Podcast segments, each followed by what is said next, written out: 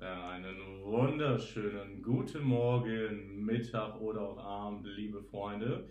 Ihr habt wieder eingeschaltet und damit wisst ihr auch schon automatisch, worum es heute auch wieder geht und was es wieder heißt. Richtig, es heißt wieder Wisdom und Weights mit mir, Manuel Meisel und meinem Co-Host Lois Strebost.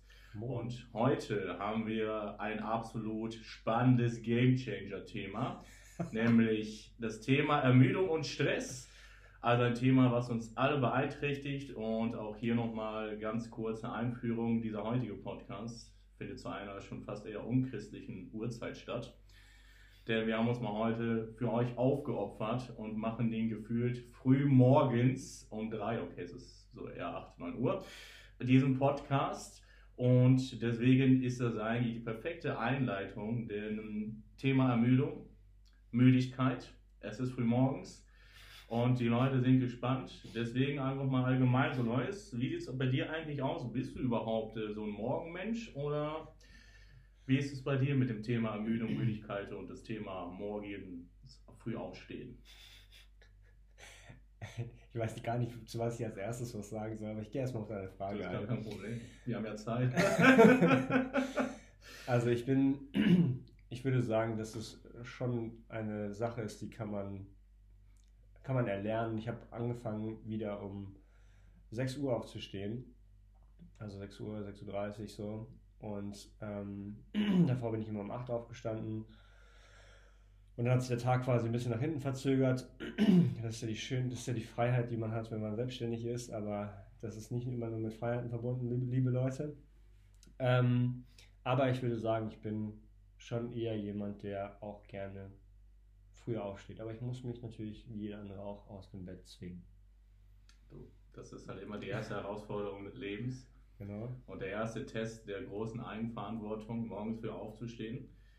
Und ja, definitiv ne, hat man zum Beispiel morgens deutlich mehr zeitliche Kapazitäten, sofern man ähm, die Möglichkeit hat, die Befähigung besitzt, dann tatsächlich auch morgens seine äh, vier Buchstaben aus dem äh, Bett zu erheben und morgens aufzustehen.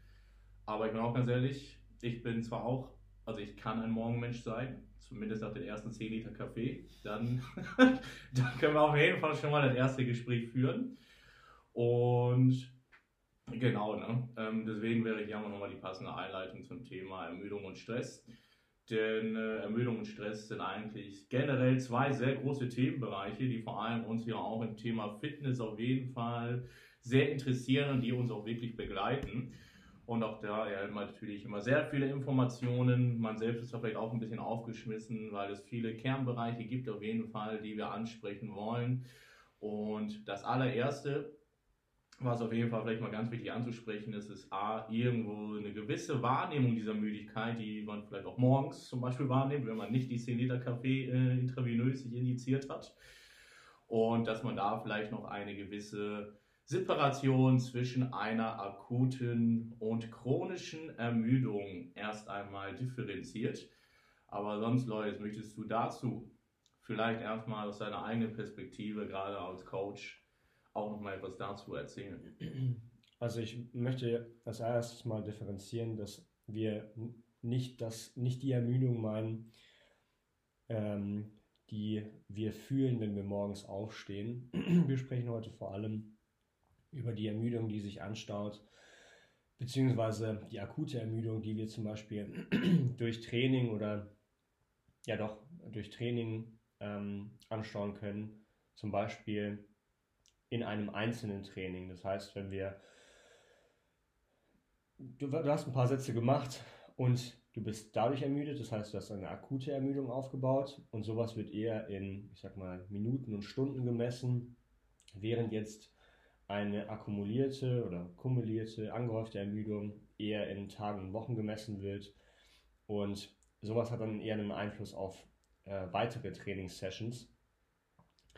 Und ich sag mal, eine angestaute Ermüdung entsteht vor allem durch mehrere akute Ermüdungen, die man in der vergangenen Zeit nicht wirklich abbauen konnte. Und wenn ich jetzt so aus meiner eigenen Erfahrung sprechen müsste, dann wüsste ich gar nicht, wo ich anfangen soll. Die Ermüdung ist einfach zu groß. Die Ermüdung ist einfach da.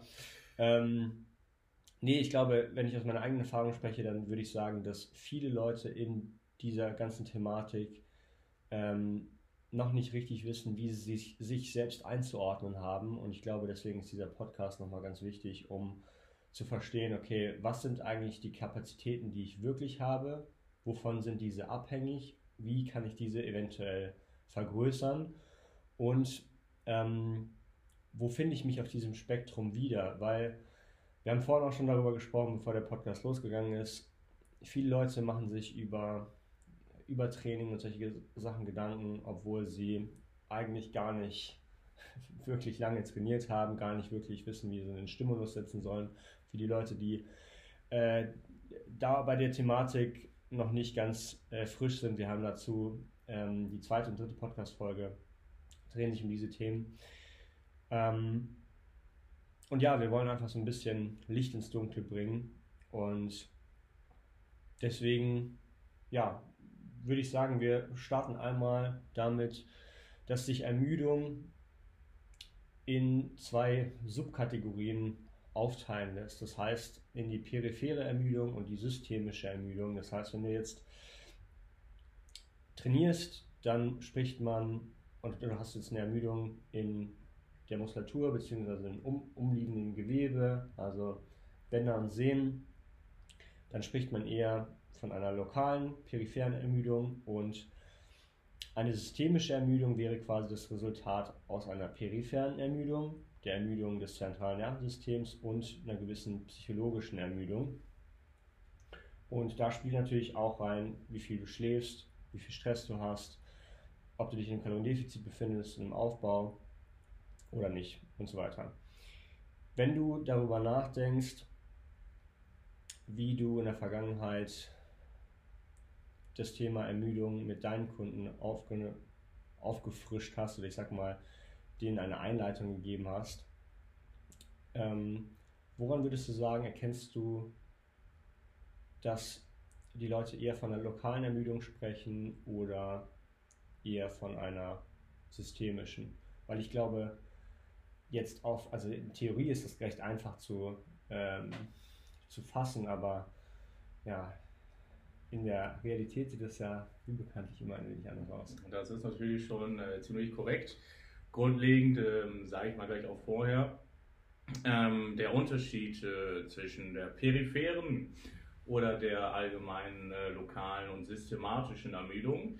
In den meisten Fällen, und natürlich ist das jetzt nur eine persönliche Tendenz, haben die meisten Menschen, und wir befinden uns ja hier auch in, einem gewissen, in einer gewissen Bubble, einem gewissen Kontext, und wir reden ja hier gerade aus dem Fitness-Kontext, dem Krafttraining, Sportkontext, die meisten Menschen da draußen, die jetzt nicht gerade wirklich in einem ex exorbitant hohen Leistungssport unterwegs sind, die ja wirklich eine ähm, sehr hohe Aktivität benötigen, wie zum Beispiel Athleten, die den Ironman laufen, Triathleten, die wirklich täglich mehrere Stunden trainieren und äh, oder eventuell ähm, sonst vielleicht noch mal gewisse, äh, ich sag mal, Krankheitsbilder haben, wie zum Beispiel ALS, Parkinson und so weiter die häufigen eigentlich nur am meisten äh, tatsächlich die periphere oder lokale Ermüdung an. Und das liegt meistens daran oder diese Fehleinschätzung, äh, weil man auch gewisse Dinge in dieser Fitnessbubble hört, wie zum Beispiel, dass man äh, das gute alte ZNS überlastet hätte. Gerade auch im Bereich Powerlifting oder im olympischen Gewichtheben, wo es darum geht, auch, äh, ich sag mal, neurologisch eine große Adaption zu erzielen und dabei eine gewisse Kraftproduktion zu äh, entwickeln, wird natürlich auch gerne behauptet, dass äh, das zentrale Nervensystem überbelastet ist und dass ich deshalb zum Beispiel eine Trainingspause benötige. Bro, ist ganz genau. Aber nur um das wirklich auch nochmal hier klarzustellen, ist das zentrale Nervensystem lässt sich ja absichtlich vom peripheren Nervensystem differenzieren. Und das zentrale, das zentrale Nervensystem besteht eigentlich nur aus dem Gehirn und deiner Wirbelsäule. Und wenn du mir erzählen möchtest, dass nur weil du Kreuzheben, Kniebeugen, Bankdrücken oder irgendeiner dieser Übungen gemacht hast, dass jetzt der Grund, warum du dich so fühlst, dein Gehirn ist oder deine Wirbelsäule. Da denke ich mir, yeah, Bro. du hast es vielleicht nicht so ganz verstanden, aber also ja, dein Gehirn ist ein limitierender Faktor, aber nicht, weil das Gehirn so eine große Ermüdung angesammelt hat. Da gibt es wahrscheinlich andere Bereiche, die zu adressieren sind. Aber deswegen ist diese Differenzierung zwischen Zentralnervensystemüberlastung und peripherer Belastung eigentlich für mich eindeutig.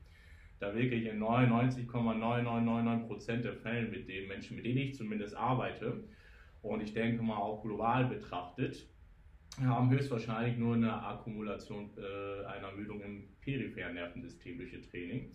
Weil wenn du eben nicht durch diverse Krankheitsbilder gehst, wie ALS, ne, und da gab es ja zum Beispiel mal diese Ice Bucket Challenge für diejenigen, die vielleicht nicht wissen, was ALS oder ALS ist, und, oder halt Parkinson, ja, diese Menschen können tatsächlich vielleicht eine Überlastung des zentralen Nervensystems haben. Und wenn du natürlich so jemanden hast, mit dem man zusammenarbeitet, sollte das definitiv natürlich auch adressiert sein. Aber in den meisten Fällen machen wir uns da halt noch nichts vor ist es halt vor allem die periphere lokale Ermüdung.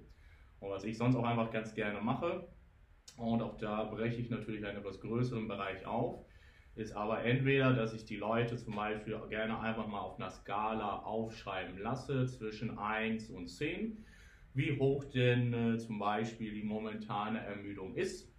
Und dann würde ich auch gerne ein, warum man sich zum Beispiel für eine 6 von 10, 7 von 10 oder 8 von 10 entschieden hat. Und dann wird man meistens feststellen, dass diese Begründe oder diese Begründung dahinter tatsächlich auch wirklich sehr lokal zu assoziieren ist. Aber das, sind, das ist natürlich nur meine persönliche äh, anekdotische Erfahrung, die ich sammeln konnte. Aber das geht eigentlich sehr flächendeckend mit dem einher, was man auch sonst so liest und mitbekommt.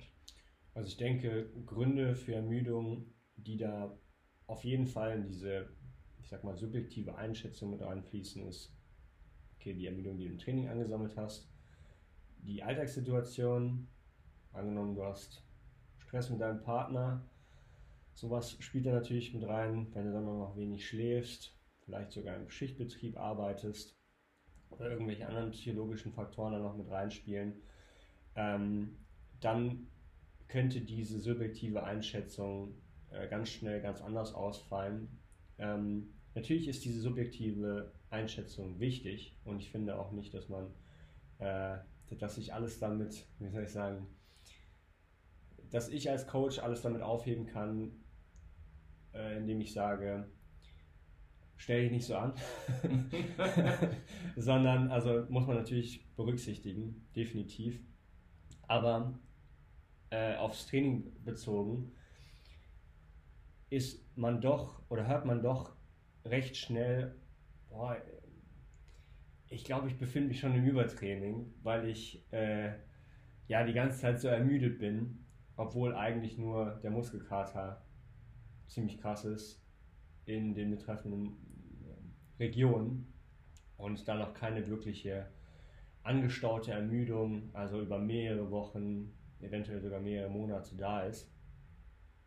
Und da muss man eben nochmal, also das war mir nochmal sehr wichtig, oder das ist uns nochmal sehr wichtig, ähm, aufzugreifen, dass das für die meisten gar nicht so zutreffend ist, also eine angestaute Ermüdung, sondern dass das eigentlich vor allem eher Leute betrifft, die schon sehr fortgeschritten sind ähm, und die sich halt wirklich auseinandernehmen im Training.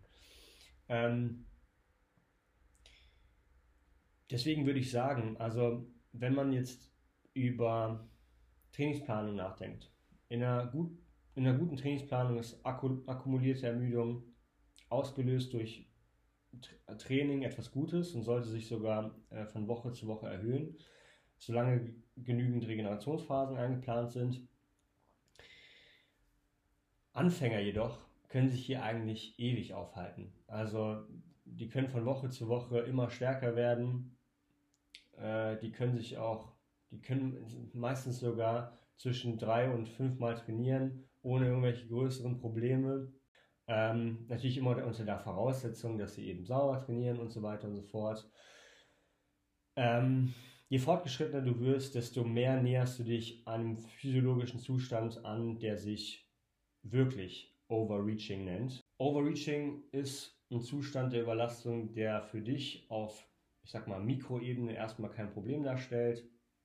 Du wirst ja also noch für eine ganze Weile sehr produktiv trainieren können. Je fortgeschrittener du bist, je mehr Jahre du unter deinem Gürtel hast, was nicht unbedingt bedeuten soll, dass je, mehr, je länger du trainierst, dass, dass du auch besser trainierst.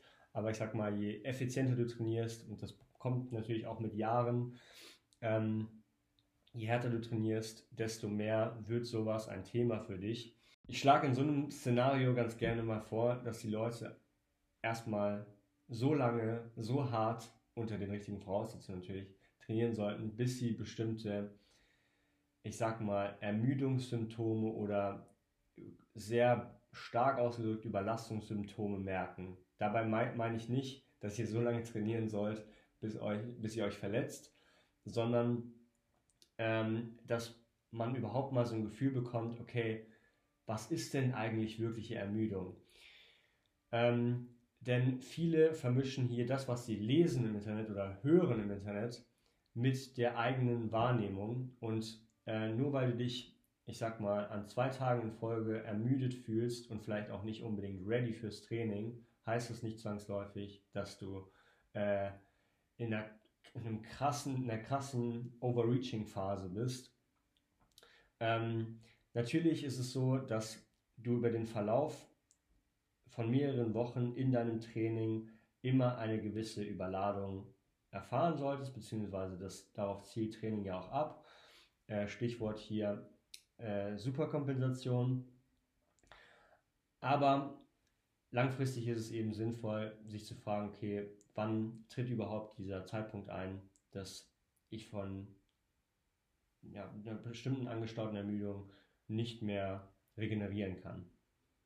Genau, das heißt, um auch hier nochmal das Ganze zu konkludieren, vor allem die Quintessenz, äh, das Wichtige dabei, ist, dass man das Ganze so ein bisschen differenziert, auch hier wieder in dem Bereich Objektivität und Subjektivität, weil auch hier spielt vielleicht äh, die Wahrnehmung auch wieder eine gewisse Rolle. Und äh, die Frage ist, was genau meinen wir denn überhaupt, wenn wir Ermüdung zum Beispiel wahrnehmen? Sprechen wir da jetzt eher von dem Bereich Emotionalität, Psychologie oder eher von dem Bereich wirklich Physiologie? Und haben wir jetzt wirklich objektiv in irgendeiner Art und Weise hauptsächlich durch unsere sportliche Aktivität ein gewisses Maß an Ermüdung angesammelt, sodass wir hier nicht mehr eine vernünftige Regenerationskapazität gewährleisten können, sodass wir konkludieren, dadurch unseren sportlichen Erfolg irgendwo selbst sabotieren.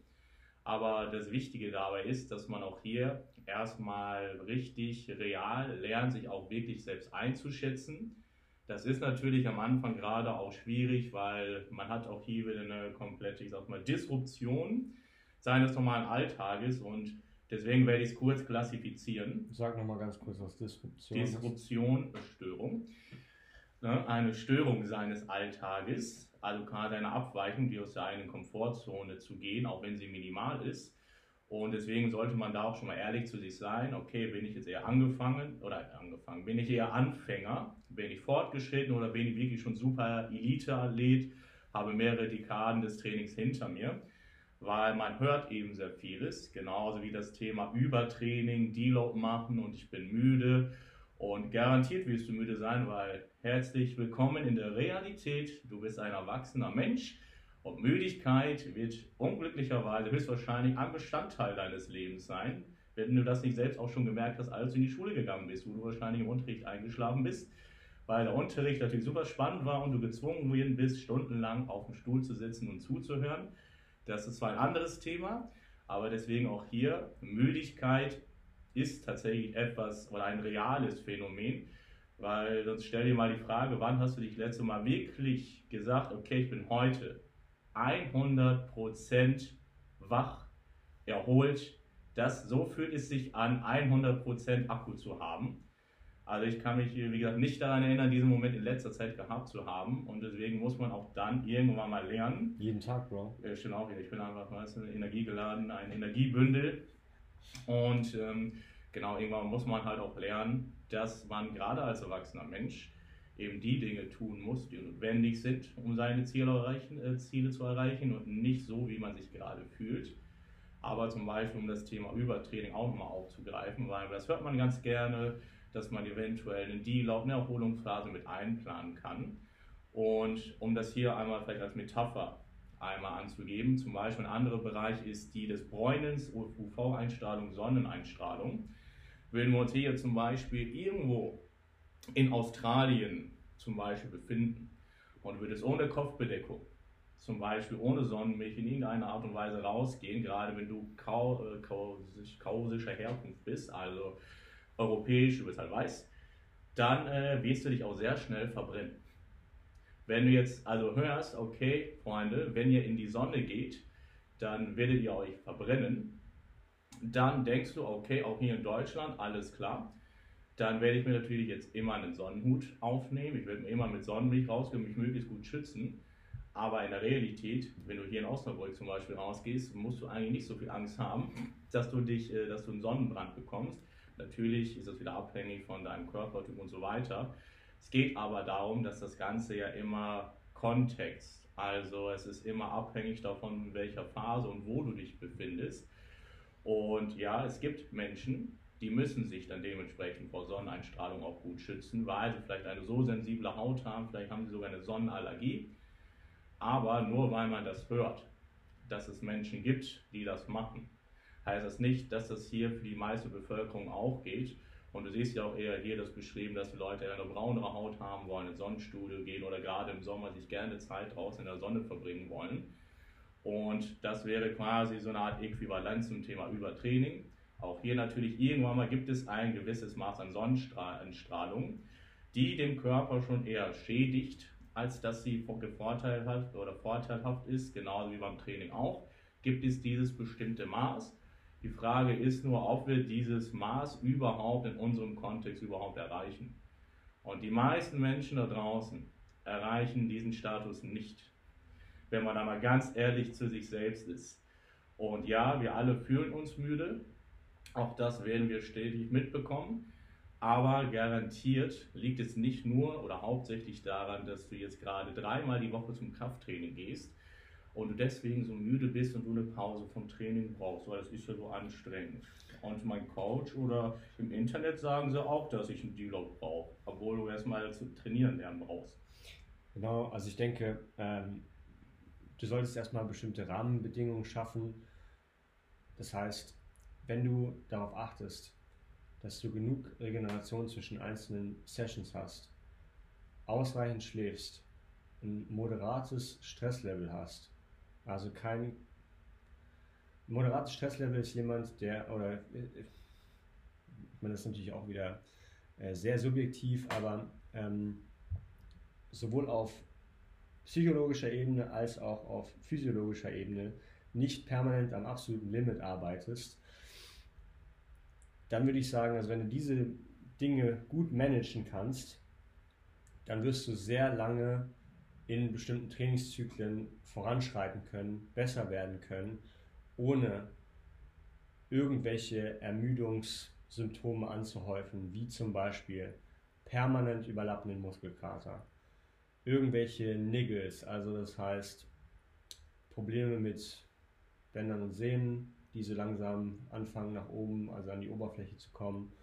Ähm, vielleicht sogar leichte Gelenkschmerzen, eine gewisse Form von Abgeschlagenheit. Und davon da spreche ich nicht von einer leichten Ermüdung, die Manuel gerade angesprochen hat, die man vielleicht mehrere Tage hat, sondern äh, wo man schon, man geht ins Training, man macht den ersten Aufwärmsatz und es fühlt sich alles super heavy an und einfach man ist einfach fertig und man merkt auch, man kann, man hat gar nicht mehr den Saft, selbst nach mehreren Sätzen hat, hat man nicht den Saft, ähm, den man normalerweise hat und das für mehrere Sessions am Stück, nicht bei einer einzigen Session.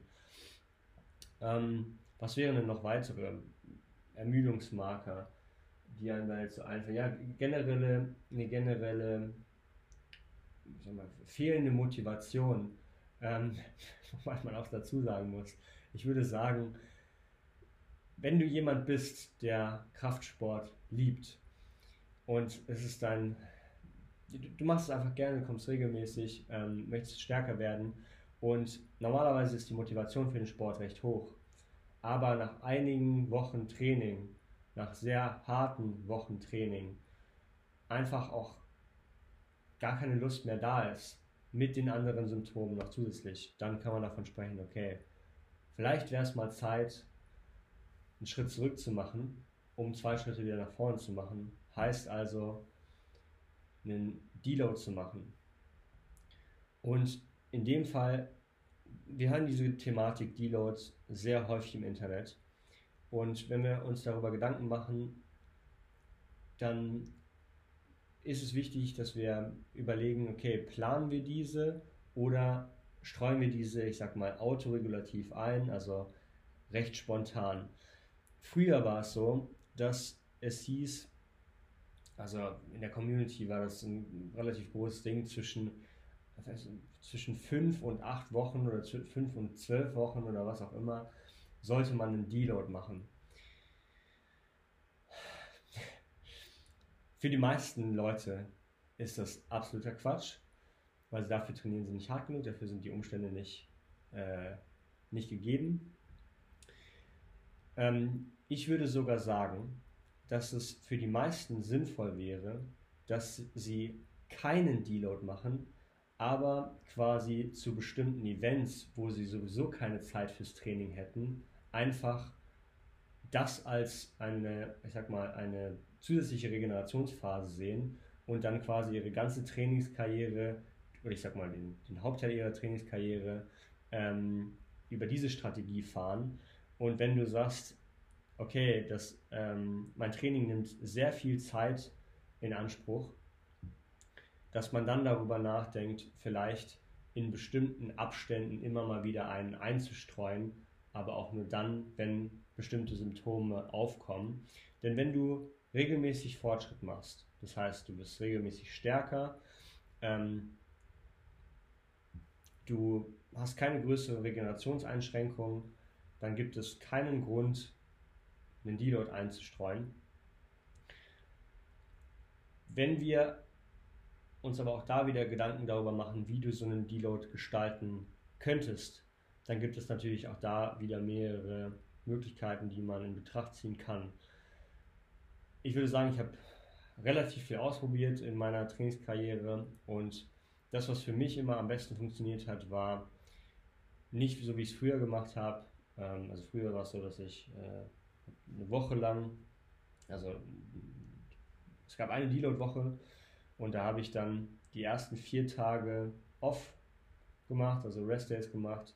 Dann habe ich eine Oberkörpereinheit gemacht, eine Unterkörpereinheit, habe nochmal einen Tag Pause gemacht ähm, und zu den zwei, in den zwei Oberkörper, äh, in den zwei Einheiten habe ich ähm, ungefähr mit 70 Prozent meiner Arbeitsgewichte trainiert, drei Wiederholungen Tank gelassen und die Sätze auf die Hälfte reduziert. Inzwischen mache ich so, dass ich fünf Tage off mache und dann gehe ich wieder ins Training. Und in der Regel brauche ich auch gar nicht so große Intro-Sessions, also mich dann da wieder reinzufinden, sondern ich kann, ich sag mal, mit fast der gleichen Intensität wieder reinstarten, vielleicht sagen wir mal mit 85 oder 90 Prozent reinstarten und kann den Zyklus dann so fortführen. Wichtig ist hierbei, dass ihr das ausprobiert. Was für euch am besten funktioniert, weil für die eine Person reichen wenige Tage off die andere Person muss vielleicht ein paar mehr Tage aufnehmen. Und ähm, langfristig kann man sich auch Gedanken darüber machen. Also jeder von uns, würde ich jetzt mal sagen, fährt mindestens einmal im Jahr in den Urlaub. Nicht jeder, aber ähm, wenn es dann mal ein, zwei Wochen sind, die wir ohne Training verbringen, dann fallen dir nicht die Muskeln ab, deine Performance geht auch nicht absolut in den Keller und selbst wenn sie für eine kurze Zeit in den Keller geht, dann kommt sie eben wieder nach oben.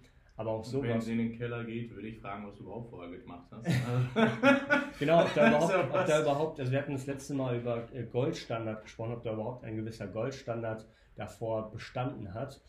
Ähm, oder ob deine Technik einfach von Anfang an absoluter Trash war und du deswegen nicht wirklich daran anknüpfen kannst, weil alles nur auf Schwung, auf Schwung basiert quasi.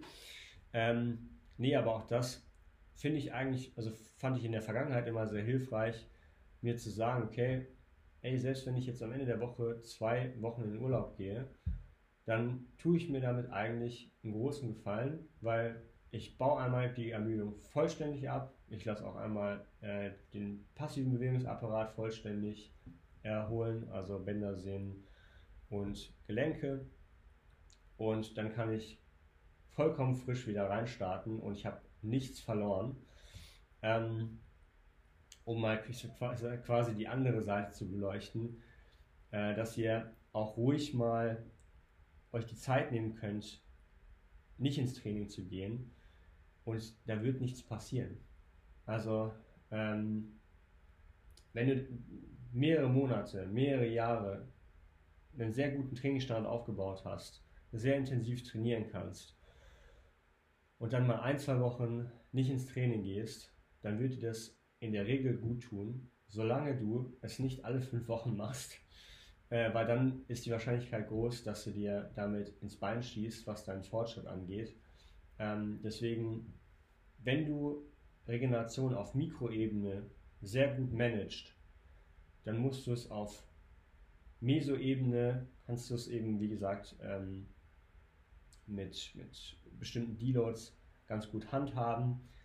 Aber ich würde sagen, die meisten meiner äh, Athleten oder eben ja, Athletinnen, ähm, die brauchen das nicht. Und also ich denke, also um da nochmal äh, kurz äh, den Monolog fortzuführen, Manuel nickt mir zu.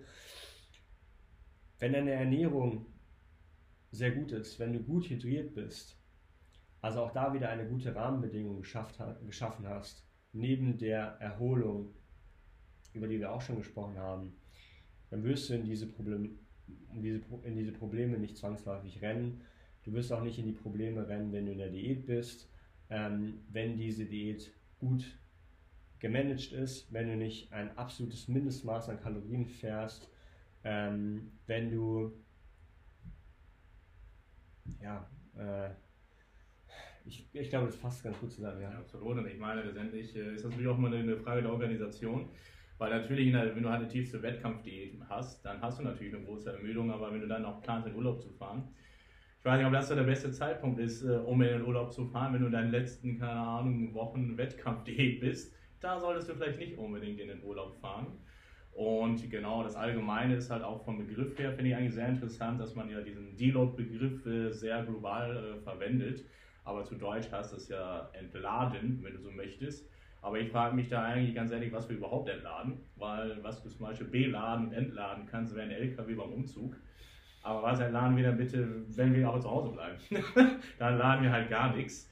Aber das ist nur zum Thema Begriff und genau auch von der Organisation her oder der Art und Weise des Deloades äh, bin ich eigentlich auch ein sehr großer Verfechter von der zweiten Variante, einfach mehrere Tage Pause einzubauen weil ich versuche das auch Ganze mit der psychologischen Komponente zu vereinen. Es gibt natürlich die Leute, die wollen unbedingt trainieren und das kann ich verstehen. Aber wenn du unbedingt trainieren willst, wäre meine Frage, warum hast du dir dann vorher nicht den Arsch aufgerissen überhaupt im normalen Training, bis damals Muskelversagen richtig gegangen? Und dann haben wir hier natürlich auch nicht eine gewisse Kompensationsstrategie, aber die Tatsache, dass man eher daran gewöhnt ist, im Gym oder im Fitnessstudio zu sein und auch das finde ich natürlich irgendwo auch akzeptabel, weil hey, wir sind alle Menschen und ich bin auch sehr gerne in einem Fitnessstudio. Aber wenn es darum geht, unsere Leistung zu maximieren, dann wollen wir natürlich gerade auch im äh, Kontext von Muskelaufbau und Fettverbrennung natürlich äh, im Fitnessstudio sein, unsere Ziele umsetzen.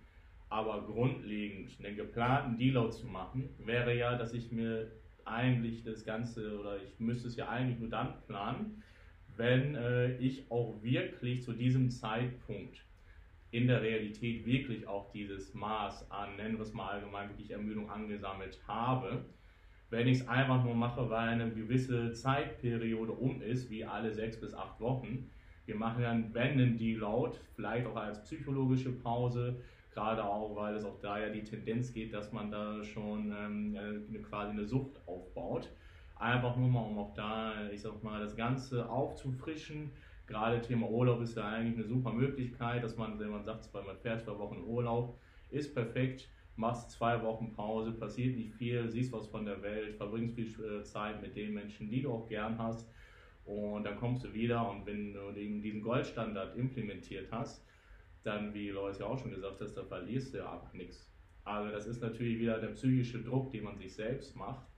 Aber auch hier von vornherein einen Dealer zu planen, und wir haben es ja gerade auch schon angesprochen, die meisten Menschen da draußen.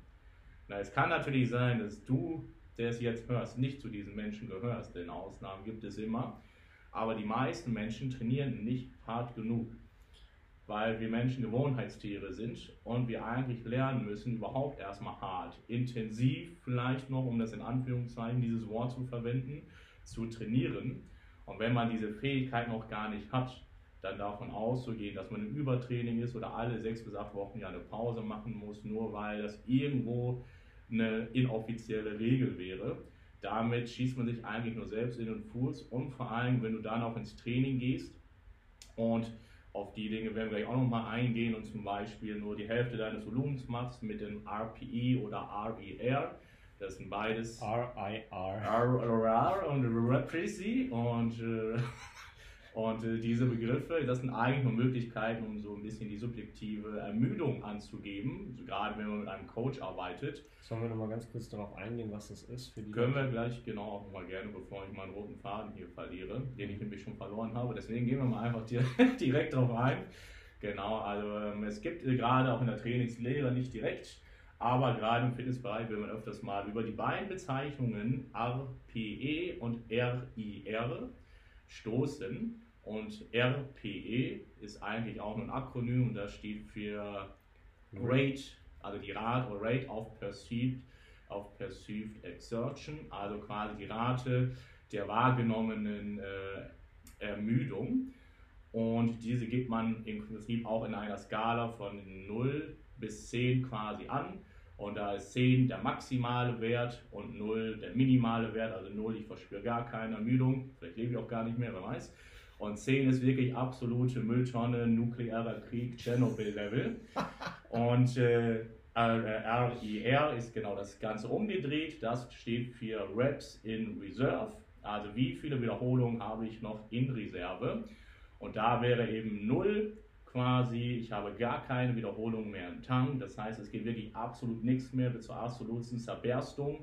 Du müsstest mich schon zwingen, mich in dieses Gerät zu drücken, damit ich überhaupt eine Bewegung mache. Und dann wäre eine 10 davon, dass wir mal eine 10 Wiederholung noch machen können.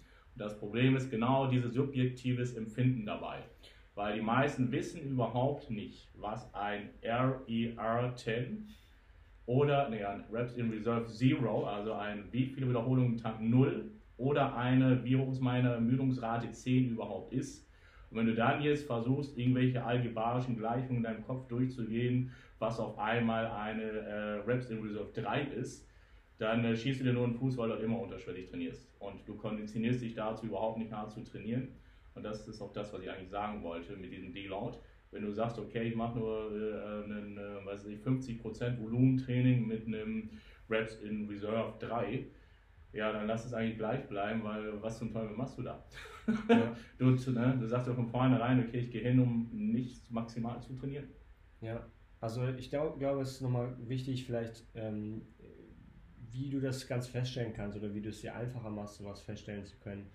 Nimm dich mal auf beim Training. Wir haben das auch schon in, in einer anderen Podcast-Folge äh, besprochen, nimm dich mal auf im Training und vergleich mal die erste Wiederholung mit der letzten Wiederholung.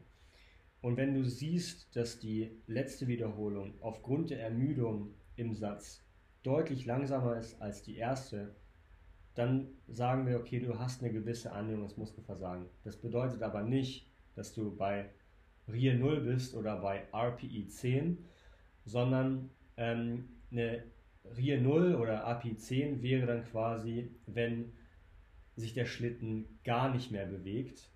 Aber auch das, also wenn, angenommen, ich ähm, mache jetzt einen Satz Beinpresse Da kann ich kontinuierliche Wiederholungen, also eine Wiederholung nach der nächsten, direkt hintereinander weg. Sagen wir mal, ich mache 10 Stück. Und dann ähm, kriege ich den Block kein weiteres Mal bewegt. Dann bin ich immer noch nicht zwangsläufig bei einer RPI 10 oder bei einer RIE 0. Ich wäre bei einer RIE 0, wenn ich dann nochmal ganz kurz am obersten Punkt pausiere, noch eine Rap hinterher schmeiße, kurz pausiere, noch eine Rap hinterher schmeiße, um mich, dem, um mich der Ermüdung quasi noch mehr anzunähern, um, um noch mehr ähm, anzuhäufen, sodass wirklich selbst nach einzelnen Wiederholungen nichts mehr drin ist. Ähm, und wir sprechen jetzt nicht noch zusätzlich von Forced Reps mit Trainingspartner und so weiter und so fort. Aber wenn du alleine trainierst, dann probier mal, okay, wie viel kann ich denn am Stück machen? Bei den Beinen würde das äh, deutlich leichter fallen, nach den Wiederholungen am Stück noch äh, weitere rauszuhauen. Aber beim Brusttraining ist das was anderes. Also da wirst du nach zehn kontinuierlichen Wiederholungen wahrscheinlich am Muskelversagen sein. Deswegen ist es auch ein bisschen auf die Muskelgruppe oder ist abhängig von der Muskelgruppe, wie nah du da am Muskelversagen trainieren kannst.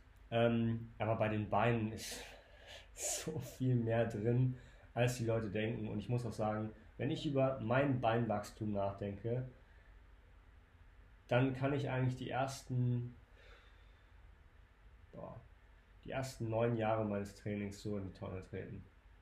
Und das sage ich euch so, wie es ist.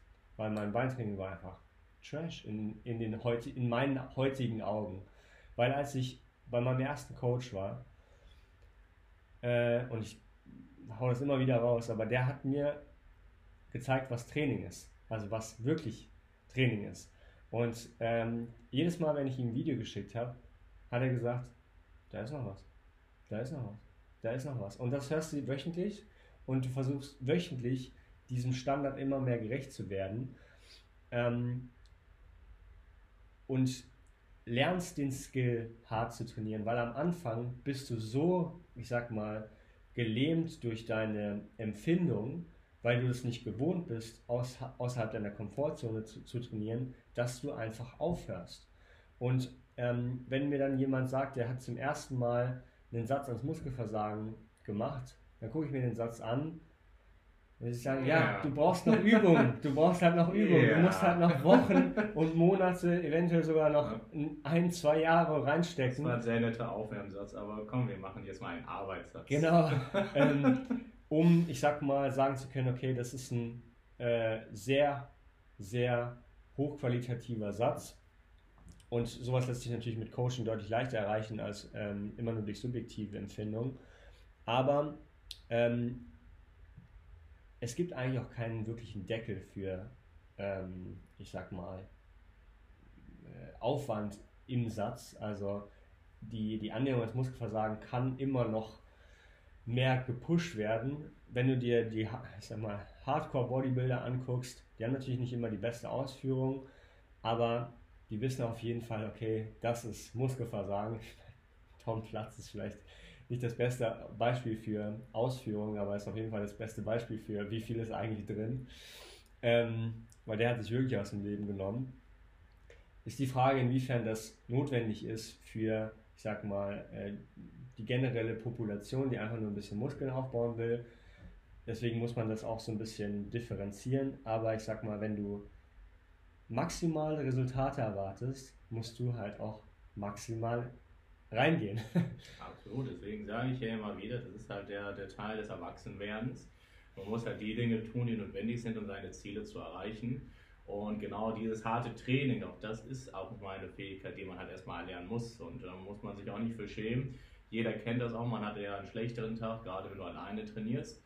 Und dann hast du einfach all diese Signale in deinem Körper, und das ist ja auch das Schwierige daran, dagegen anzukämpfen, weil wir genau gegen diese, ich nenne es schon fast Biologie unseres Körpers ja ankämpfen. Und der Körper, der ja eigentlich nur signalisiert, Digi, lass das jetzt mal sein. Das ist nicht so cool. Wenn wir da noch viel mehr weiter reinholzen, könnten wir sterben. Deswegen wäre es cool, wenn wir jetzt vielleicht mal weglaufen oder kämpfen. Ne? Fight or Flight Response, Sympathikus und deswegen hast du ja diese Schmerzsignale überhaupt. Und unsere Fähigkeit ist, weil wenn wir jetzt nochmal wieder objektiv drüber nachdenken, wir werden jetzt nicht sterben, also in den meisten Fällen. Also ich meine, wenn du an einer, fast, äh, einer, einer Brustpresse sitzt, ist die Wahrscheinlichkeit, dass du jetzt sterben wirst, sehr gering. Und ähm, na, deswegen äh, sage ich nochmal hier, das ist ja die Realität. Wir nehmen uns wahr, wir sind hier aktiv in einem Training, wir werden nicht vom Säbelzahntiger gejagt oder vom T-Rex, sondern wir sind hier in einem Fitnessstudio, versuchen Muskulatur aufzubauen, die der menschliche Körper an sich nicht unbedingt haben möchte, weil Muskulatur Energie und Sauerstoff benötigt und ähm, der Körper nur dann die Dinge aufbaut, wenn er sie auch wirklich braucht, beziehungsweise wenn die externen Konditionen, die externen Umstände da sind, dass die internen Umstände geändert werden. Weil das ist auch so ein generell universelles Prinzip dass externe Konditionen die internen Konditionen auch äh, determinieren und festlegen. Und das ist genau das Schwierige daran, dass man auf der einen Seite sehr viele Menschen hört, mit Übertraining alle sechs bis acht Wochen, ich bin müde, aber du selbst überhaupt gar nicht die Fähigkeit hast, ans Muskelversagen zu trainieren.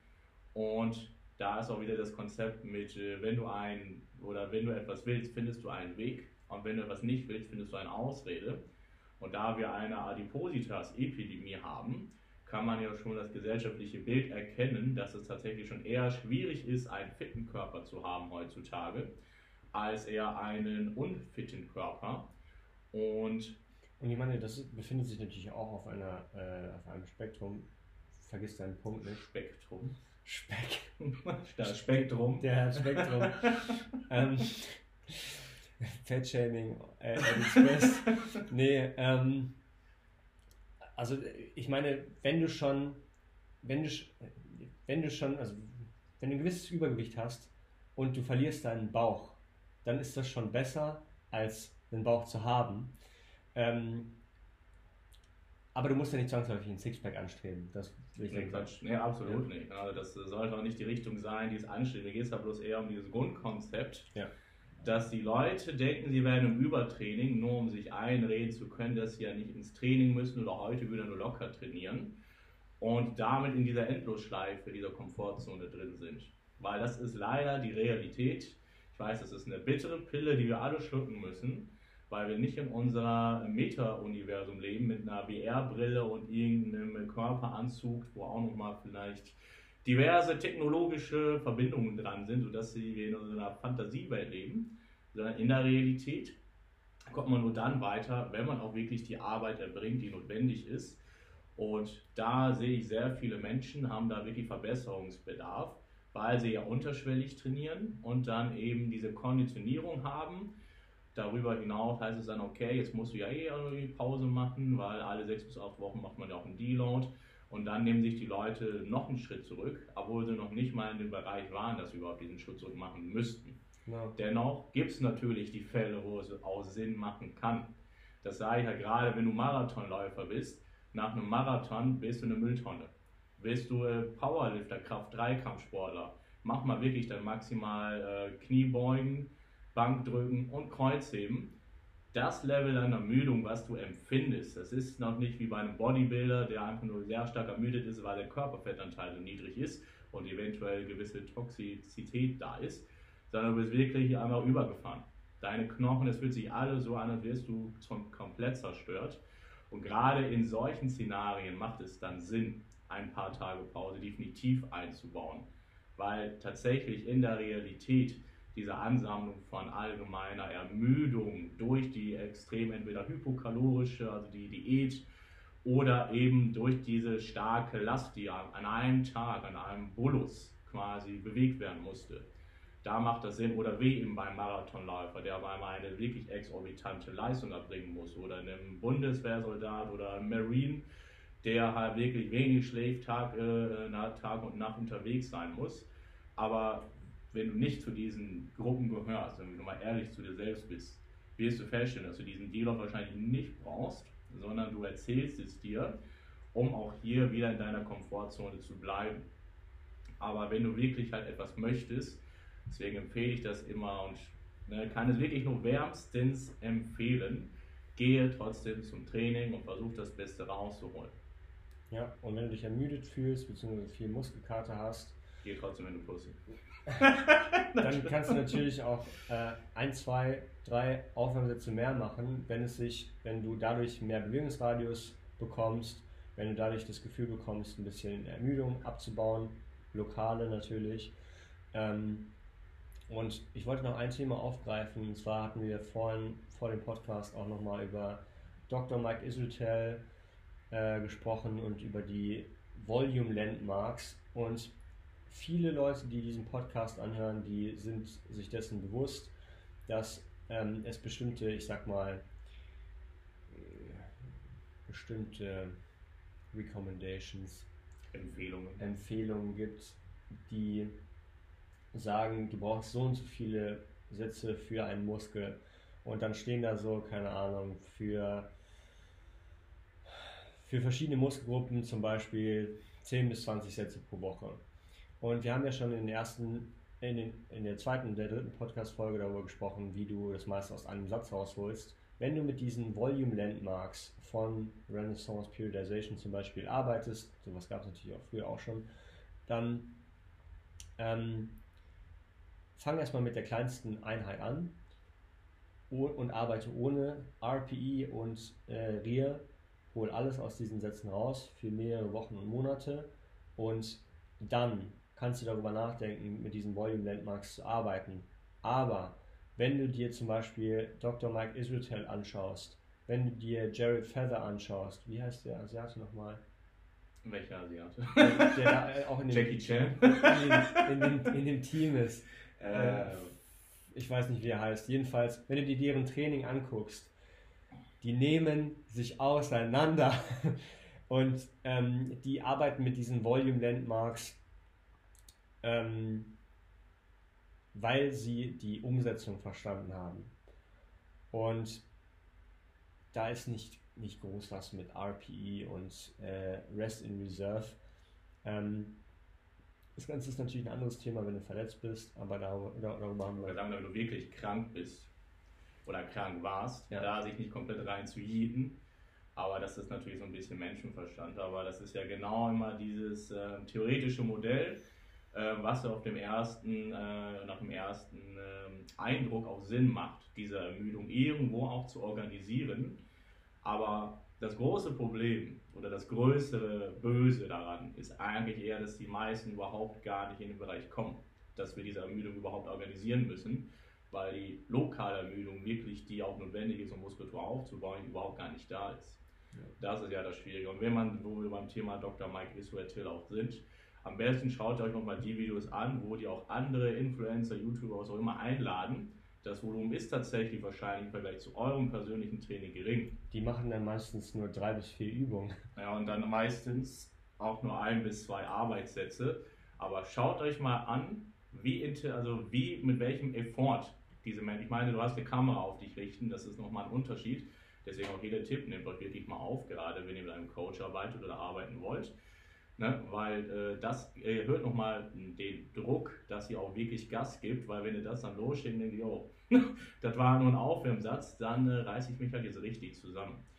Und das Wichtige dabei ist einfach nur zu sehen, wie Menschen trotzdem mit sauberer Technik, und ihr werdet auch feststellen, die Leute sind hypermuskulär, aber benutzen sogar wahrscheinlich weniger Gewicht als die meisten, die man hier im normalen Fitnessstudio sieht.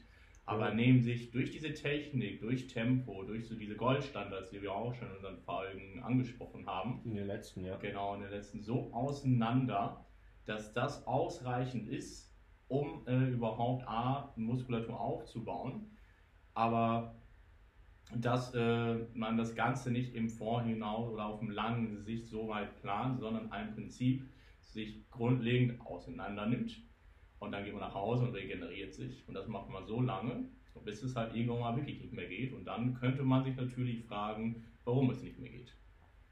Genau. Und dann machen eben solche, also sich erstmal fragen, okay, warum geht es nicht mehr? Organisiere ich meinen Alltag richtig, meine Ernährung richtig, äh, meinen Schlaf richtig? Und wenn dann, wenn man dann merkt, okay, äh, ich brauche einfach mal eine Pause, ob jetzt physiologisch oder psychologisch, dann gönne ich mir diese Pause. Ähm, ich glaube, damit haben wir schon einen guten Chunk abgearbeitet. Wir würden gerne in der folgenden Folge über das Thema Stress sprechen. Was Stress ist, wie ihr Stress managen könnt. Und wenn du aktuell Schwierigkeiten hast, dein Training auf ein neues Niveau zu heben, beziehungsweise wenn du lernen willst, was gutes Training ist, hochqualitatives Training ist, wenn du einen Goldstandard aufbauen möchtest, wenn du lernen möchtest, wie du wirklich hart trainierst und dann basierend auf dem dein Training, ich sag mal, besser organisieren willst, durch, durch Deloads, durch bestimmte Regenerationsmöglichkeiten, dann schreib gerne Manuel oder mich an. Und wenn dir dieser Podcast gefallen hat, lass eine Bewertung da. Wenn er nicht gefallen hat, sag uns, was wir besser machen können. Und dann sehen wir uns nächste Woche für, die, für den zweiten Teil von Ermüdung und Stress wieder.